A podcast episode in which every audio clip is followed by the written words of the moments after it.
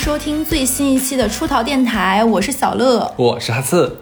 哎，我们现在到这一期应该是十一月了吧？我们今年其实做了一些关于呃，在就是我们在知网上学到的一些词汇的内容。对，没想到吧？这个刚到十一月份，我们的知网系列又来了。对，我们就是就是网络行动，对，净化网络空间。之前做过沙舞，做过花场，很多人都不太知道。那我那天就突然有一天微信聊天问哈斯，我说你有没有听过一个词叫拆白党？嗯，哈斯说什么玩意儿？拆？我给大家说，就是哎，大家看得到我们标题，我还用解释这三个字。是的。对，这话上海话怎么说？擦把裆。擦把裆是吧？嗯。这个就是哈斯还找了一个就是。三代祖祖上三代三幺零的人来 问问的这样的一个，我怕说错啊，因为很多人说我上次就是在人生点数那一期，我说了几句上海话，人家说我洋泾浜，说我们是洋泾浜大合集，对，就洋泾浜怎样打我？对，就拆白党这个词，就是在民国时期老上海的一句话。为什么它叫拆白拆白党？它专门是指形容，这也是我在知网和老报纸上搜到的，它专门是指那些长得皮囊非常不错的男生，他们利用于自己的美色。不是一个人哦，形成一个团伙。比如说，他们盯上了某一个富家女，定制性的形成一个骗术。他们可能会前期踩点、观察各方面，看很久，举证啊，怎么样？什么样？他喜欢什么类样的类型？然后定制去追这个富家女，然后呢，之后再去把她吃干抹净、榨干，最后把她骗的啥也不是，甚至于拐卖为拐卖为娼、拐卖为奴这样的人，他们叫做拆白党。首先啊，就刚刚我们每次都会理清，他有三点才是拆白党。一，这个主片人拆白党这个男的一定是一个皮相非常不错的，可以叫做小白脸是吧？上海话叫马相老好啊，马相老好了，对这完了完了，我又开始那个杨金光大和解，叫小白脸是吧？小白脸好像没有脸吧？上海话米空米空嗯。哎，米控、颜控，哎，随便吧。所以第一是这个，第二个就它一定是个团伙。就你想形成一个就是这样的骗局，你不是一个人，首先你要制造情境、制造环节、制造身份和机缘巧合。所以这一定不是一个人能够完成的，这是一个局。第三点就是，如果你只是好吃懒做，他妈贪图荣华富贵。这咱不能叫人家拆白党，你对吧？这种人你没有上升到恶劣，叫屌丝喽。你就是可能是癞蛤蟆想吃天鹅肉，哎，吃着了，对不对？那就可能就是小白脸儿。第三点就是你这个人本质上是坏的，你获得这一切，你还贪得无厌，并且你还要去打击报，不能叫打击报复，你要把人家吃干抹净、榨干，骗取人家钱财，就是。你的动机不纯就算了，你还给人家一个坏果子，然后他们这是第三点，第四点就是他们行骗完一招就会进入到下一个骗局，他们不会因为一次的财富之后就算了收手了，他们就相当于是一个骗子团伙在进行，所以满足这四点才叫做拆白党。嗯，就我们不是说啊那种，就是比如说我就是姐姐，我不想努力啦，我想跟你就是结婚这种不算，我们这叫冥想。这 个这个词说的很好，这种就是干想着，这种这种就是这种拆白党，他们就是付之于努力的。这个词可以去，你们可以在网上搜。其实这一类的影视作品还很多，嗯，我给大家这么列举几个吧。第一个就是陈凯歌之前拍过一个《风月》，是的，这个电影呢，我就不给大家讲情节，它就是一个集结了奇情。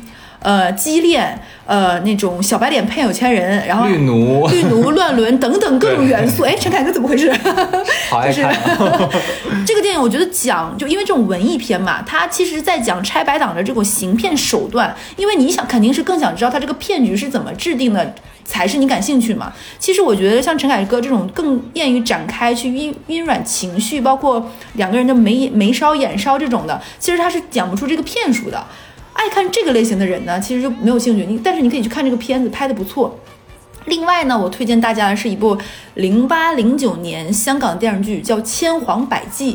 它讲的就是因为这个电视剧很久了，大家可以去再搜一搜这个老电视剧看一下。如果来不及看的，你们去看看抖音。我记不住剧情了，我们就管这个男生管他叫小明吧。小明他就是一个长相皮囊特别皮囊特别清秀的一个男的。他呢，就某一次机缘巧合认识。对于这个富家女来说，是机缘巧合认识了这样小明一个男生，两个人哇，她第一眼就会觉得这个男的可能，比如说救下来摔倒的女童啊，怎么样，就会觉得这个男的怎么这么有爱心，这么好，这么高大，这么英俊，一瞬间就心动了，对吧？正常情况下，以我们来说，是不是要马上推进这个剧情，跟他打的火热？没有这样的这种仓皇一见之后，疏忽一瞥，这个男的消失了。没有了。你看，你看，少女的心就这种富家千金，又民国时代肯定被保护的好好的，从来没有见过这种情况哎！你的芳心就被扰乱了。这跟我以前见过的那种其他的什么纨绔子弟少爷吸吸毒的、逛那种百乐门的都不一样。我真的好爱他，他不见了就会觉得怅然若失，这是我心里的一道缺口。从此我的心里有一个地方又有光又没了光，就七上八下，隔了半年左右啊。我没记错，电视剧是半年还是一年，反正很久。这个少女肯定是她在被别人暗地里观察。如果你这个时候跟别人相亲，这个男的肯定会出现嘛？没有，过了很久很久，这个男的说自己得了绝症又回来了。嗯，是呃，可可能这就是富家千金好骗嘛？要是跟我们就是他们是懂韩剧的，对对对，就是要怎么不买个保险的，又 怎么怎么治好了？这个男的就有各种，比如说原因啊，这段时间为什么没见面，然后。好辛苦，又给你，因为你的爱情又让我活过来，我带着这样的信念，然后这个富家女好感动，好喜欢你。然后呢，其实这是这个富家女她的线索看到的，实际上这个男的在这个阶段又去内地勾引了另外一个富家女。就是双线程，人家没有一点都没有耽误事儿，把那个骗个吃干抹净之后，又回来骗这个女的。哎，他蛮擅长那种多任务同时处理的。啊对，我觉得他很适合打工，他适合做社畜，就这边写的 PPT，那边开着会，同时这边还开着就是国际的一些跨国会议。我觉得不上班就影响他，耽误他这个能力的。然后这个富家女的爸爸是一个，他们家有个大企业嘛，爸爸是看得清，就不是很满意，对吧？不同意。结果呢，就肯定是比较老套的一套，就是我先跟你发展一些男女上人与人之间肉体的连接，然后那个女生就怀孕了，那肯定就要结婚嘛。就爸爸虽然碍于情面，这时候。常见的套路就是，一般那个时候民国的企业，那肯定就是家族企业，家里肯定有那种核心的管事人、有话事人、有掌权人，还有其他的主要的这种买办帮办，他就慢慢逐步的瓦解。比如说你们家核心的一个骨干突然消失了，是死是活没人知道。你爸突然中风了，突然摊台了。你们家最信任的你二舅跟你爸爸反目成仇了。然后这个女的，你你想想，家里怎么一下子乱成一锅粥啊？那这个时候你的爸、你的老公是不是就一下成了你的天、你的主心骨？你就会跟，然后你又腹中怀着他的骨肉。你这个时候就更依赖他，殊不知这个男的还爱上你的闺蜜，不能叫爱上，就是下一个的那个，就是目标对象就已经出现了。所以这个女生呢，她已经，她这个时候就已经被骗到不行不行的了，家里被骗了一空之后，这个男的后面是有反杀，但前面这个男的就是骗完她之后盯上她闺蜜还是她嫂子，然后继续行骗，每一个都落网，然后都觉得自己是陷入到真爱。这个男的是自己人生中最爱最爱的人。这个电视剧我推荐大家一定要。看一看，尤其是那些就是可能执迷于恋爱脑的，比如说看挖野菜，感觉还还不行，救不活我，我还是还是想爱，就爱个没完的。这个电视剧一定要看一看。还有一个就是叫做《凤舞》，我看看那个电影叫什么名字？我突然。咱俩之前看那个美美国电影那个《赛末点》，有没有一点像？《赛末点》不太一样。这里我要说什么呢？《赛末点》最终是要跟这个人结婚的。就我刚你说的，他满足一二。他不结婚啊，这是个。他最后跟那个女的结婚了。不是不是，我说你说猜白党最后是不以结婚为那啥？不。就是我，我刚刚说的是，猜白党要满足四个条件。首先，第一，这个人要长得好，面相不错。第二点，你要重新说一遍吗？对。第二个就是他，他，他有一个团伙。第三个是什么呢？就是他，他最后一点就是他不是跟你要善终的，就是他跟你结束之后，他要骗下一个人。赛末点是什么呢？他跟另外那个就是我们的寡姐，他们两个是相爱的。但是呢，他觉得霞寡姐堵了他的道了，嗯，他不想跟这个同样跟他出身的穷女孩在一起，他想跟那个富家女在一起。他没有团伙，主要是对他也是坏，但是他不想说白了就是拆白党看不上贫就是贫民窟女孩，她就要勾引富家女。明白。拆白党里面还有一个细分领域叫什么呢？就是他们最后就是可能他们在骗富家女的同时呢，他们可能会骗个丫鬟啊，骗个骗个富家女旁边的那种什么就是呃邻居啊、同学啊这种的，然后把他们拐卖，然后卖去啊。拐卖做暗娼这种，或者卖到乡村，然后我就去，我真的去看了一些文献各方面，现在前几年还是有这种的情况的，卖到农村啊什么过门，这种人在拆白党里面有个细分的领域叫白蚂蚁。哦，因为蚂蚁它就是相当于啃食嘛，它相当于是把一些东西破坏掉，把一些结构蛀空，所以它里面的这个细分领域叫白蚂蚁。然后我刚刚那个电视剧叫《凤舞香罗》，陈豪主演的，大家也可以看，里面有一个情节也是拆白党的。然后这个时候呢，在我在翻翻这个文献里面呢，还里面有一个就是一个案例，就是一个女生，她叫金巧，也是在民国，大家可以翻是申报，我到时候写在那个写在那个我们的那个就是公众号。公众号里。它是一个什么样的呢？它是申报当时报纸写上的，她当时就是在民国时期，她是一个有反抗精神的女性，她觉得我又读书又识字又漂亮，我爸为什么要把我嫁给那种憨憨又没有文化，我就要反抗这种家庭这种婚姻的束缚，我不快乐。然后她就觉得没有人懂她，结果她在某一次机缘巧合的时候，她认识了一个男生，那男生长相清秀，特别清俊，然后那个男生就跟他说：“我特别懂你，特别理解你。”两个人没有上来就以那种男女相爱，他会觉得这个人懂我，他是一个知书达理的人，然后一见有一些倾心，然后两个人没有互诉衷肠。慢慢的，他跟这个男的走近了，然后这个男的说：“要不然这样吧，你跟我去上海，然后我们一起去打出一片天，共同怎么样？”这女生觉得好呀，不然我要嫁给这个憨憨了，不行，他就跟那男的就拎着箱子跑了。结果跟这个男的到了那个地方，被关到房里，他就发现不对劲儿了。这个里面就是充满着就和她一样三四个的女性，跟她一样都是被拐卖到这里的，她就很害怕呀。其中有一个女性就一看就是打扮的就是那种富家千金，就是这个男的一视同仁，不论你是巧巧还是那个富家千金，都被拐到这里，拐到这个，拐到这个船上。然后呢，他们就被几个彪形大汉，因为他们是一个团伙嘛，要营造出这个形象，然后就被几个彪形大汉就哼哼哼哼就，那我能怎么讲呢？就发生这个事情就很惨嘛，就很绝望。一个小姑娘，她就跟那个富家千金就聊，原来那个富家千金是假借，比如说呃呃学生的身份，父亲的学生各方的身份接近了她，然后跟她说你在这里是得不到幸福的，这种就是这种。呃，你这种根深结怨，你永远就得不到你想要的婚姻。你跟我走吧，然后把他骗出来，然后两个人呢骗局，他们这里面女的下场就是分几步，第一步就把他们骗来，然后猥亵一番，就不能叫猥亵，就强暴。强暴之后呢，给他们一套剧本，就像我们现在爱玩剧本杀一样，你背你的身份，我背我的身份，然后这几个女的重新再打造出一个身份，比如说我们家里是假想逃难，怎么怎么样来的，然后把他们有的人就被卖到那个谁家为奴，做丫鬟，就是。给你关在那里，每天打你，每天虐你，每天强暴你，然后跟你，你要把你的剧本背下来，你就是什么身份？就你在这种强烈的这种高压之下，你就有一种害怕，害怕就让你干什么你就干什么，你就已经有点非暴力不抵抗，我抵抗不了就随便。他们就每个人背剧本，每天就是啊，我是这个身份，然后结果他们这里面就有的会被卖掉，有的没被卖掉，没被卖掉为奴的，后来来看都已经是很好的下场了。再往下就是卖去做暗娼，再往下怎么怎么样，然后他那个时候就很惨，他相当于是。被卖到了几个地方沦落，然后到最后到了一个地方流落的时候，他一个曾经老的主顾就是老嫖客吧，然后觉得他很惨。然后就是说，我想办法把你解救出来吧，他才慢慢才恢复了贱籍，就从贱籍里恢复出来，然后来上海打工。然后那个老嫖客可能之前是一个文人，就跟他说，能不能把你这个事情想来找人采访你。然后那个女生就哭了，说我非常希望能有人来采访我，是因为我想把我这个经历，因为他后面又辗转听了很多的同乡各方面，这个男的和他这个团伙还在以这样的骗术骗了非常非常多的女性。就是他们相当于，他说，他说我不求你什么，你报纸登我的文章，你不用给我隐去我的真实姓名，也不用给我钱，我就是希望大家不要跟我一样受骗。嗯，就是可能大家会觉得这个词就很老了嘛，已经过去这么多年了，就是哪有，就是不会有这样的情况，就没哪有人那么傻。No no no no，为什么我们国家这几年在反复推那个反诈骗 APP？就是这个词儿，就拆白党这个词儿虽然是老了。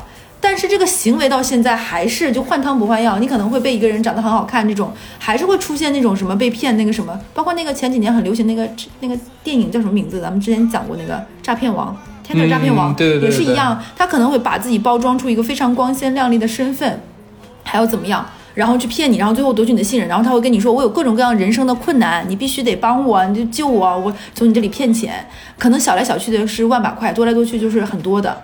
我之前就有听说过一个，我一直纠结这个故事要不要在电台里讲，因为感觉涉及到的嗯太多，也很怕被人听出来。毕竟我们往期的故事被听出来的实在是太多了。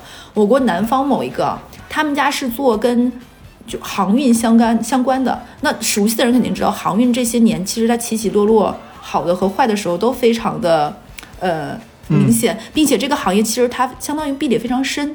它就是在某一些城市的某一些地区，甚至于某一些家族、家族这个企业在做的这个事情，所以这些行业里面，他肯定会希望家族和家族、家族之间进行一些联姻，最最好是城市之间、行业之间。为什么呢？一方面是因为，因为是希望这个家里的经济地位和他的行业地位是屹立不倒的，甚至于这个婚姻它可能是带来一些正向增增益的。另外一方就是大家是在一个互信的基础上，我们这个圈子里不会被骗嘛，这是很传统的一些想法。那这些家庭里面呢，我那个。远房同学嘛，我们就管他叫那个花花，呃，不能再起同样的名字了。啊，你今天穿的什么格子？就叫小格子吧。嗯，那个起名字真的是很随意，是小格子。小格子呢，就会觉得挺没意思的，因为他觉得家里有很多非常传统的这样的思想，就比如说，嗯，爸爸们都是出轨的，比如说一定要生出男孩，他上面有两三个姐姐，他还有弟弟，因为他妈妈生不出来弟弟，所以他爸爸就在外面有着其他的女人。他就这样的家庭，就会让这个女儿觉得，首先。权力、金钱会让一个男人变坏的，这种家庭生活就是不幸福的。小格子就觉得我不想找，我要走出去，所以小格子呢就去英国留学了。我真的讲到这里，好怕别人听出来。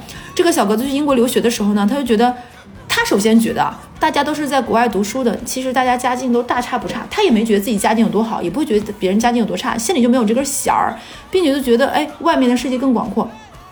他就在英国留学的时候遇到了她的某一任男朋友，哎，她是女的是吧？她是女生，她遇到了她的男朋友。她当时跟那个男朋友是在餐厅打工认识的，那个男男生也是在餐厅打工认识的。她就理所应当的以为那个男的跟她一样都是勤工俭学的，其实不是，那个男生就是在那里正常的打工。但是因为那个女生说，哎，你是什么什么样子的吗？他也以为，其实他他，我先说这个小格子的视角，他就觉得，哦，我跟这个男的是非常偶然的在这个餐厅打工认识的，他跟我一样都是同学，然后怎么怎么样，因为他们都是。呃，南方就是福建、广州那一带的人，所以他们有共同的相似的饮食习惯呀、文化背景。小的时候看电视剧都有的聊，包括各种家里的这种，哎，我们家七大姑八大姨一堆乱事儿，我们家也是怎么怎么样的。他当时就觉得这个男生是一个特别努力上进的，就是可能算是二代的在英国的人，就是就会觉得各方面都很。但是那个时候他就被迫嘛，爸妈就会说你到时候得回国嘛，回国他肯定要接受相亲，认识各。各种新的男朋友谈了一段时间恋爱，他就还是觉得挺怀念在国外那段时光，大家好开心呀。然后英国又是那种阴晴不定的天气，然后我们一起在雨天散着步，一起打工之后偷吃那个餐厅里面的那个，他就觉得那种细细碎碎的美好都特别的幸福，特别的甜蜜。他就在国内那个半个半年的时间就特别想那个男生，然后那个男生他每次联系那个男生都会说啊在在忙在打工，他就觉得好辛苦好努力，每次找他他有各种你笑什么？就觉得到时还还还不知道自己上当了是吗？那肯定不知道呀，他就觉得每次跟他都，他都觉得好辛苦。这个人就一直很忙，一会儿就打工，就觉得为什么要忍受？他可以跟我回国，他就跟那男，然后那男就很坚持说不要，就是我跟你回国干嘛呢？结果变成这女生求着他回国，其实是这男的就等着一刻，就前面这些都是一个铺垫嘛，包括给你看什么英国的这个路是曾经我跟你一起走过的。哎，你看这个炸薯条，我就觉得没有跟你一起吃这个薯条都变得没有以前那个路叫套路。就这个薯条没有你在，我都觉得不好吃了呢啊！然后当时你在的时候，我还愿意就是攒钱或者是怎么样，为了跟你看那个你想看的话剧。现在你不在了，我也不想去看，因为我其实也看不懂。我上次看多么强忍着，你想一想，哈子你在笑，你就知道这多么的，它好使啊，就好使。我那当时我在想说，我要是女生，在那一刻，其实我也是信的。会吗？就是听一些甜言蜜语还是 开心的，就信不信？可能吧，那时候年轻，年轻对。然后那个女生就想尽办法把这个男生通过各种关系就弄回国了，因为得有钱。然后她帮着这个男生给他铸造了一个身份，就是啊，归国，然后有一些自己的厂子。其实就是这女生从家里，比如说自己的一些以前的私房钱各方面拿出几十万，给这个男生男生打包打造成一个家里有一个小印刷厂这样的一个作坊的这种。然后就想给他爸领进门，他爸怎么能同意呢？咱家是这种企业，他这种你怎么拿那个硬撑的门面，也就是个小小买卖人，他爸就不同意。然后这女生就我我爱呀，我爱。然后再加上他爸这个时候可能又有了新的孩子、新的家庭，家里本来就一团乱麻，他就越来越看不上这些男的，就想跟这个男结婚。然后呢，这个男的就有一种我很被动，其实我很困惑，我不想加入到你们这样的家庭，我觉得很累很辛苦。但这女生就飞啊，然后这女生要不然我们就结婚吧。是女生主动提出来的，所以为什么这个女生从头到尾都没有觉得自己是上当呢？因为她觉得这个主动权都在我身上，是我要你回国的，是我要跟你结婚的，是我要生小孩的事情都是我主动提出决定的。这个姑娘是高端的猎物，对，她是猎物，高端猎物不都是嗯对，就她就觉得是我在推进，我是我是在爱爱情里非常主动的，我坚决不对动，我要主动选择我人生的主动权。哇，所以高端的那种猎手都是我似乎把权力放到了你手上。看起来好像是你在稳操胜券，其实不是。他就跟这个男的结婚，结婚之后，这个男的就以各种。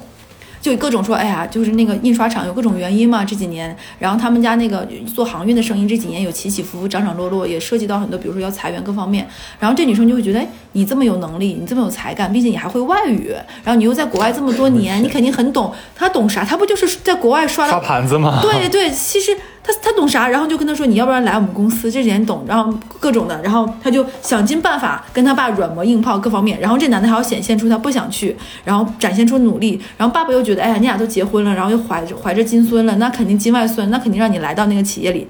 殊不知，这个男的进入到这个公司，总共就分三步，因为他的身份是女，把门打开，走进去，关门。因为他的关系是他是女婿嘛，那他大家都会觉得他身上已经贴着是老丈人的人的标签，然后他就开始拆他们家里人的关系，就比如说跟舅舅和叔叔说，哎呀。哎，我不知道这话可能我不该这么讲，实在不好意思，可能我不懂。然后本来是牢不可可可破的这种兄弟几个的这个关系，就一下子来了一个人之后就打破了嘛？哦，原来你你那个你是想把这个买卖将来是留给你就是姑爷的啊？原来我们不过是怎么怎么样的，将来你肯定怎么样？你姑娘都已经说漏，姑爷都已经说漏嘴了，所以兄弟戏墙就出现了，几个人的关系就打破了。其次呢，因为他女儿怀孕，怀孕的时候他他应该是通过了一些，所以我说这个可能。有点违法，一些药的什么，她女儿就总觉得昏昏欲睡，也没有时间和精力，就很更在乎老公，就每天希望老公在这里旁边，就没有安全感，没有安全感，就觉得老公说的什么对，如果这个爱情这个家给了我，然后呢，她老公用各种方式呢在挑拨她爸和这几个女人之间的关系，所以她爸在那个时候就人生到了五六六十五六十岁，大老婆小老婆，然后几个孩子之间这个事情也是一团乱麻，这个太像民国那种，你知道吗？豪宅剧了。对的，我跟你讲这个事情太神奇，然后就一团乱麻，他会觉得哎。好像我这个女儿还算是挺懂事儿的，就最起码不给我添乱。虽然没有联谊，没怎么样，但好像是不是还不错。然后这个时候呢，他的姑爷子还表现得非常的懂他的爸爸，然后把他们其实是把他们团伙里面的某一个女的，就他们也是这个圈子里面的一个人，介绍给了他爸爸。天哪！然后他爸爸就觉得我找到了真爱了，对，觉得我找到真爱了。父女俩一脉相承哈，对，要不然这条路怎么叫套路呢？就觉得，哎，我找到真爱了，我这是我人人人生晚年的幸福，你就可以理解为是《情深深雨蒙蒙》里面遇到了雪姨，嗯，就是那种觉得他特别的，就是这是我的真爱，然后就觉得我一定要跟他生一个孩子。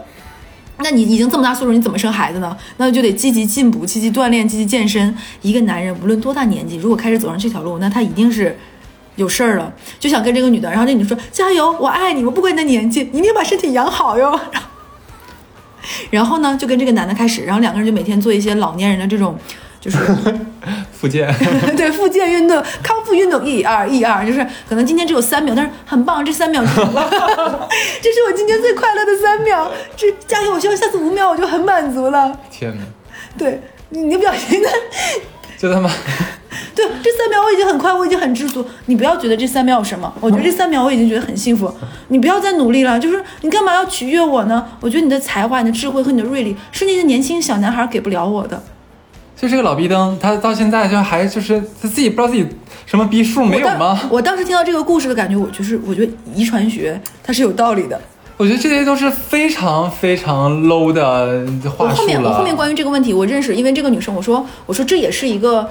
枭雄一样的一一代的人物，能把一个企业、一个家族撑得这么厉害，怎么没见过呀？怎么能撑不住？就是怎么能？然后他反问了我一个问题，他说：“那王石为什么还能爱上田朴珺呢？”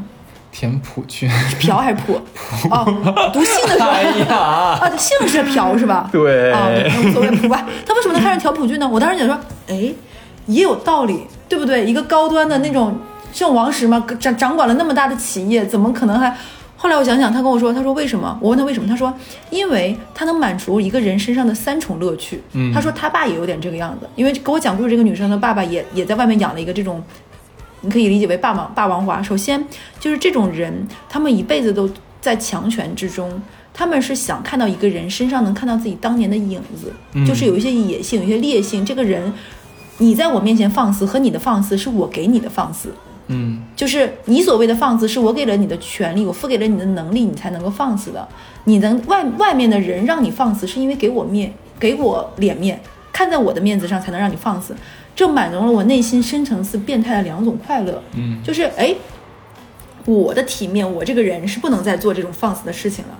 但是我又想，我不做，我让你做，对你作为我的分身，对你作为我的分身，你做，其实我就是快乐。我当时一想说，哎，这个有钱人变态的快乐，我似乎能明白了。其次是什么呢？是因为在他们身上能看出一种欲望和贪婪的向上的力，这种东西会让他们觉得有一种，越是这样的东西，他们觉得越真实。嗯，就如果你跟我说什么，我什么都不要，我什么都那个什么，反倒会觉得哎没什么意思。但是我听着这个小妈不就表现就是我什么都不要，我只爱你人啊？不是啊，就是觉得你好有才华，你好有魅力，我在你身上能学到很多东西，我也想成为像你这样的人。我想努力，我想事业。我觉得那种三秒的快乐，我也觉得很快乐，因为我觉得在你这儿，我得到极大的精神愉悦。我们一起来，我觉得你要给我创立一个新的小品牌。你懂了吧？就是我很努力，很向上。你不要给你不要你不要给我钱，我觉得你要给我一个，你给我一个企业，就是你给我开个，比如说我举个例子，我怕我说的太，给我开个水果店，或者给我开个什么，举个呃，怕我怕听出来，给我开个这样企业，你不要给我钱，哪怕你当法人，你让我去管理，我要学习。我觉得我人生跟你在这几年就没有白活过。哎呦喂。对啊，就是高端的猎手啊。然后反正我们听的话，觉得这玩意儿就一听就是，对呀、就是我就我嗯能都这这老人很快乐，然后他他妈他他他那个女婿就说：“爸，你这样是不是不太行？”他哎，你说是有没有可能是老年人不怎么爱玩抖音，不怎么爱接触新的互联网那种自媒体，所以他不知道这些。有没有我们因为看多了，所以一接触一听这几句话，大家就知道什么怎么回事了。但老人可能不知道可能我。讲的没有那个话说那么圆满。还有一种就是，可能他们觉得自己人生见过的、见过的人、走过路、吃过的盐比你们都多。我上海沉沉浮浮这么多年，我看人看不准，嗯，我能背个小家巧，能那个溜着。能。还有就是，我觉得溜怎么老老老子输得起？我就是想跟人家谈一个爱情，跟人家快乐，不行吗？然后那个女生就会给他鼓吹出一个新的观点，就是说你为什么要觉得我不是爱你呢，或者说我只是爱你的钱呢？那为什么呃杨振宁会跟翁帆、杨帆还是翁帆我忘记了，反正就跟他的老婆这么多年，杨帆吧我，我一直不觉得他们两个之间是纯粹的，比如说各方面为名为利或者什么，那一定是杨振宁能给他。那确实我也相信杨振宁一定能说出别人说不出来的有趣和风趣的地方。当然了那对呀、所以他把他把这个男的比作了杨振宁。对呀、我们俩我就是那个女的，对不对？咱俩为什么到现在还混着成成成这个样子啊？就是张不开那个口，你知道吧？说出来那么假的话。咱俩说得出来，可能说的比那还厉害，只是要脸。真要咱俩不要脸，我觉得说的比他们花，你知道吗？对我们到时候都不用骗人，咱俩就直接把我们俩电台在对方面前一放。你听，你听，不用你 listen 就可以了。这就完事了吧，所以这就出现了他们家关系差了，父女的关系也差了。然后这个时候老婆不在怀孕嘛，精力神经济人都不，所以家里的很多字啊什么乱七八糟都是这个姑爷说了算的，姑爷的权力也就越来越大。后来等到他们发现的时候，已经出现什么状状况了？他们家的有一有一大量的资产都已经转出去了。嗯，你各种就是你你也你想知道这个公司，比如说你做了什么投资，海外投资失利了，怎么怎么样，然后不断的在注资，然后成立不相关的子公司，各各个七七八八，包括以这个做抵押，那个做抵押，再往外套，套来套去，套来套去，不用半年的时间，这个公司就会亏空，而且还会有，比如说你有一些东西是最后是怎么发现呢？最终发现的问题是因为他们家是做航运的，嗯，最终他爸爸是被人家举报说是做走私，但是没有人能说清楚这个走私的事情他爸爸知不知道。对但他爸爸就对，到底你知不知情？到底是不是陷害你？没有人能说得清楚。他可能这些也有一些，然后他的爸爸在法律上已经不关注这些东西了。你既然是这公司的董事长、话事人，那你肯定有连带责任。对你有连带责任，到底是什么原因？其实不是什么。就是什么很贵重或者，但是这个事实是做定的，他的爸爸就进去了。这一刻，然后那个小就跟他爸爸的那个小女孩确实是怀孕了，哎呦，所以就变成了这个小孩儿就是就那个那个女生就他们家闹说，我现在可以，现在好像有技术可以就是在怀孕期间也可以做亲子鉴定的，嗯。就有一种技术说我可以鉴定这个孩子就是你爸爸的，你有一种选择就是你可以跟我说我把这个孩子打掉，但你给我达到多少钱？有一种选择呢，就是你现你让我把这个孩子生出来，到时候给你打官司，对吧？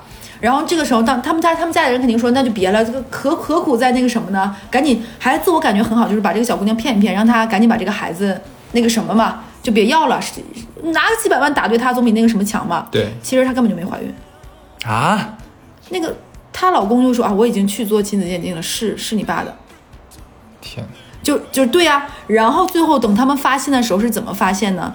发现的是是这个男生在国外的时候参加另外一个圈子，也是这种在国外的富家圈子里的照片聚会的时候，这个男的最后是跟这个女的一起偷偷消失了。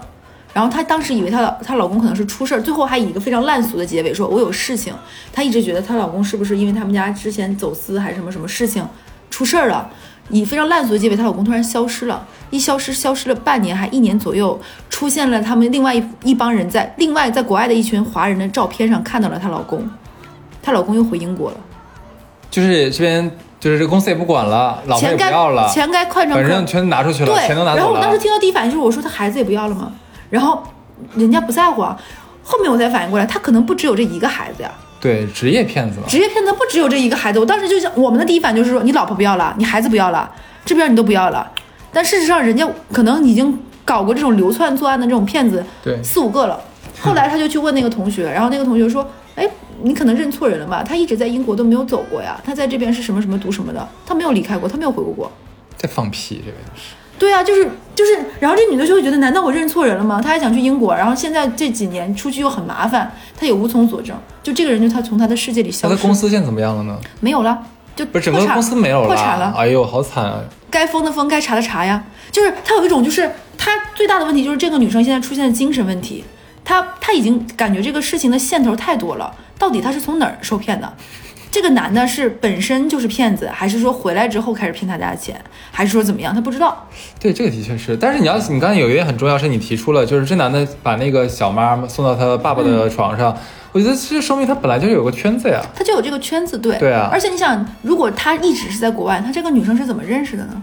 嗯，对啊，就是他会觉得这段这女生有一段时间非常寓意，就是这个里面有无数的线头。我听到的版本是他从家里的人、亲戚的人、各方面的人拼凑出现在给你听到这个版本。嗯但是他怎么认识那个小妈的？他跟那个小妈是怎么能够达成这个扣，就一起骗他爸的？到底他们那个钱是怎么骗出去？不知道，也没有人能说得清楚。而且在这个过程当中，她一直非常坚定地站在她老公这边，跟她的家里啊，跟她的自己的妈妈呀，跟她家亲戚、跟她的闺蜜很多都闹得都她觉得与世界为敌好爽。对，就很多女生，我觉得这个就有点像之前我们说过的，就很多女明星都会有这种奇怪的，就是这种啊，你们都不看好我们，我们都怎么怎么样？你不要总说马思纯。你干嘛呢？我就偏偏要爱，我们是爱情，我爱上了一个才子，我们这就是就是最流行的那种什么音乐才子和女明星。哎，我我我刚哎，别点名了，行了。对，就是我与全世界为敌，这就是一种真爱的表现。对，嗯，感动自己了。但是这个过程当中，其实我个人觉得，这样的人他们不是爱爱对方，他们爱爱对方里面的自己。其实我觉得是他们之前的个感情应该比较顺遂，所以导致他们面对一个感情的时候，其实没有那么多的洞察力和警醒。你像，如果说但凡一个在感情路上吃过亏，或甚至栽过大跟头的人，我觉得在碰到这种面对爱情、面对感情的时候，都会说对对方先提出质疑，抱着怀疑的态度去处理一段感情，在确认之后，可能才会说继续或怎么样。哪怕是说结婚了，又涉及到家族企业这么需要审慎的东审慎的这种情况下，还能这么去偏执的相信一个人，其实我觉得也是太太太太单纯了吧。是的，还有就是我之前当当时在做这期的时候，我在想说，我们说菜百党会不会有些人说，哦，我们又很搞，就是啊，你说的都是小白脸，对不对？其实这个世界上难道没有女女的骗男的吗？黑寡妇，对，这不也很多吗？是的这时候我们要说说前些年，呃，前好十来年有个叫做《红蜘蛛》的电视剧，嗯就有一些女性骗子案例，对不对？哎，那个剧相当好看，我强烈建议大家看。那个剧非常非常而且还挺吓人是的，而且那个时候的题材非常的大胆，很敢拍，一定要看。哎，里面有一个前前前两年刚落网你，那里面，你那里面所有的就是故事里面，就是红红蜘蛛所有的小剧集里面，哪个故事最让你印象？你先说你我先说一个，就是他讲的是朝鲜一个朝鲜族的一个那个吸毒团伙，那个我当时记得很清楚很清楚。当时那个男的那几个男的团伙就为了把那个女的拉拉下水嘛，嗯，因为那个女的已已经她在吸毒，你知道吧？但是她想戒掉，嗯可是那个男的说，哎，我这边有好东西哦，它是液体的，我不知道我不知道什么毒品是液体的啊，然后说你你要吗？你不要是吧？他说那我倒了喽，就直接把那个瓶子开始倾倒。就那个液，就开始是小滴答滴答滴答，然后那女的就哎在咽口水，就但是我不行不行，我不行，然后我真的不行吗？然后又把又瓶子横过来，就哗哗哗往下流，说啊不行我还要。那个故事我记得很清楚，然后就是把那个女生，最后这个女生一定很惨。嗯，肯定呀、不然怎么进监狱啊？哦当时《红蜘蛛》里面有一个案子，我印象很深刻，就是前两年有一个江西的那个嗯特别美丽的一个女生，她杀了很多人，连环杀手。江呃江江西的一个以前是人民教师，叫做什么？劳荣枝吗呃，劳荣枝，她也是在里面。她里面有个情节我印象很深刻，她把那个男的关在了狗笼子里，嗯其中她杀的一个，在我幼小的心灵是极大的冲击。那个太可怕了。那个案子真的太可怕。最最最可怕的是，她的身份就是，首先她是曾曾经做过老师，其次她很漂亮，大家都说她气质极好。这个人就这种反差和冲突，这个我印象很深刻。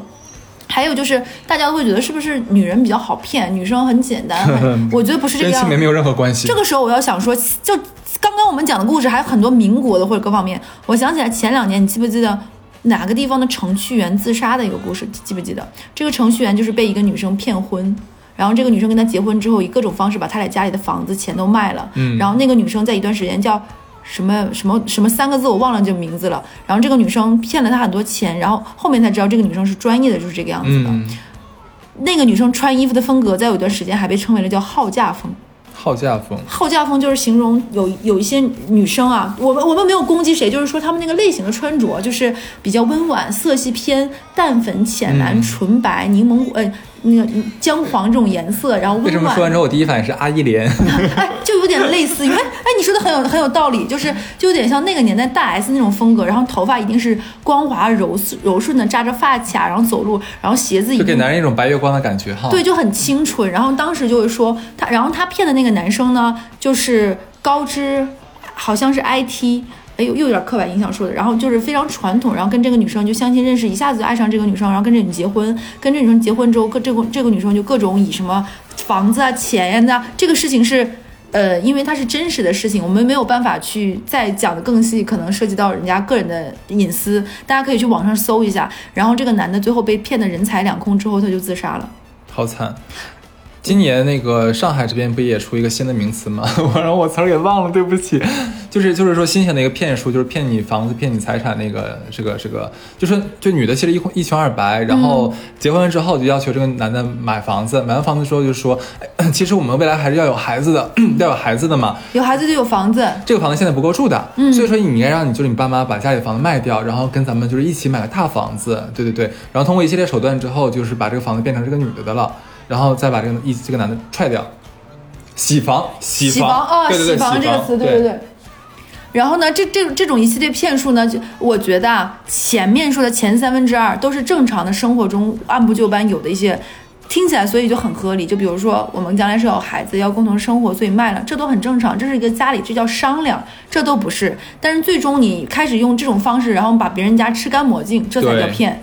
前面那个是一个家庭自己在配置家里资产，就你钱是有数的嘛，这个没办法嘛。关键很可怕的是，这东西如果是电信诈骗，你还能用这反诈 APP 啊把你拦一刀子，但这东西你说你用什么东西拦呢？没有办法而且而。且这种情况还会出现在于，就是你根本没有办法定性什么叫骗。那可能那女说，我就是不爱你了，那那我要房子有错吗？人都人人不为己，天诛灭灭，这房子就应该是我的，你没法说理，因为可能一切手段都看起来非常的正常。所以现在不得不说啊，你说结完婚，尤其是结就是现当代的婚姻，真的为了保护自己，可能要做很多以前看起来非常不浪漫，甚至有一些绝情的事情。就例如说像婚前的背景调查，嗯对吧？例如说婚后的财产保全，所以每个人有一个律师朋友是很必要的事情。对，就是之前有有我忘了是哪个书哪里说的，就是说你发现会有个很有趣的事情，就是人在说爱情都是梦幻的，那婚姻都是忠诚的，那都是一些非常美好美感这个是对婚姻最理想的一个对期许。这是大家在赞美婚姻、歌颂爱情、去说这些两情相悦的事情最喜欢用的词。但是你会发现，任何的数、任何的真正落到实处，在讲婚姻的时候，都是用最冰冷量化的数字，比如说今年的离婚率、今年的结婚率、今年新生儿的出生率、今年因为房子打官司的官司率。你会发现，看似最应该是温情脉脉两个人的事情，却是拿数字来衡量最让人觉得痛心的事情。嗯，这就是婚姻了。所以我们一直想说，婚姻和爱情是两码事。对，所以就是说，当你走入婚姻之前，保护好自己，其实不光是你一个人，就说白了，就是任何一个人，你成为今天的你，都不是一个单独的你，你后面都承载了你的家庭。就说难听点，在上海这样的一个物价，你买的房子，肯定不是一个人你掏出来的钱肯，这可能肯定是你家里爸爸妈妈辛祖辛苦苦。孙要一两代，多的话两三三四代，对，甚至要再买一套房子，所以你其实你保护你的同时，也是在保护你父母的血汗钱。嗯，就说难听点，说你被骗，你为啥还要让你爸妈连坐嘞？关键是最难的是什么？这种东西所谓的洗房团，像你刚咱俩刚才讲过的，这东西很难辨识，很难哪怕发生了，我们都难以去追究人家的责任，你知道吧？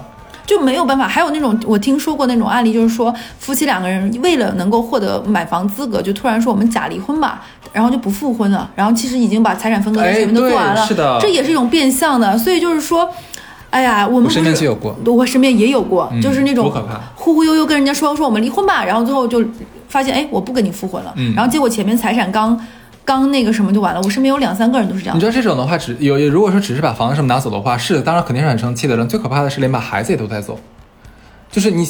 就说哎，反反反正孩子先放我这无所谓的嘛，咱还要复婚呢嘛，吧对对对？结果房子、孩子、票子全全给对方了，然后你等于净身出户了，真的好，咱俩笑什么？大不了从头再来，这种感觉就是对，我就不是四五十了咋来啊？主要是就很有画面感，就是突然之间啪门一关，你一个人站在冷风之中，一无所有，连个箱子都没有，好惨，穿着可能还不是当季的衣服，就太有画面感了。是哎你说到这里啊，现在新词儿特别多。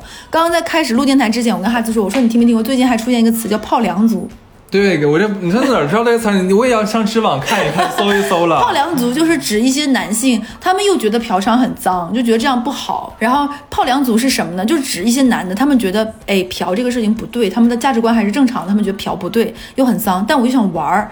就是嗯，他们就选择那我们去勾引良家妇女吧，因为良家妇女首先一他们是干净的，对这个真的很恶心，他们这个用词。其次呢，他们会觉得首这些人呢，他们肯定是嗯不会，他们一定要已婚的，这样的话呢，他有自己的家庭，不会来骚扰我，我就是跟他玩一玩了。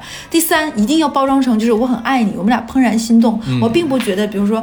我我是爱你的，你我并不是因为你结婚就不就不想跟你在一起，你的魅力还是如此，怎么怎么样，用各种方式，然后然后他们会在私底下交流自己骗了多少个这样的人，我跟这个人拍的床照怎么怎么样，他们有这种小型的这个群交换这个资源，然后这一群男的还把这个。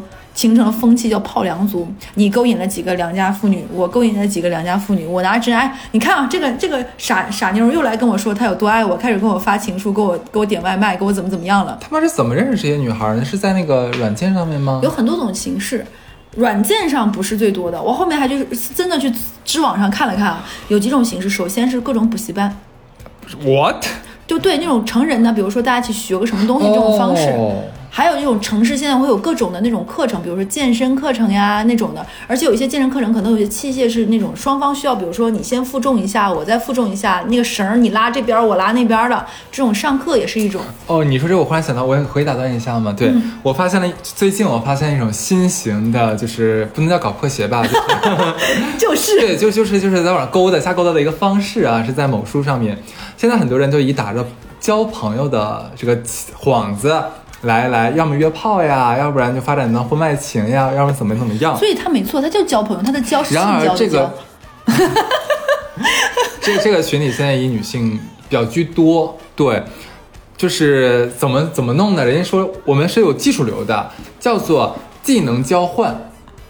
他会列出来一个表儿，假如说那个啊，我我擅长插花，然后我会呃普拉提，然后我会拳击，怎么怎么样？我特别想我特别想认识一个人，然后他能最好你有你具备巴拉巴拉巴拉什么高尔夫球巴拉巴拉这些技能，对，其实，在这些技能里面就已经筛选出什么样的人了，已经你懂了吧？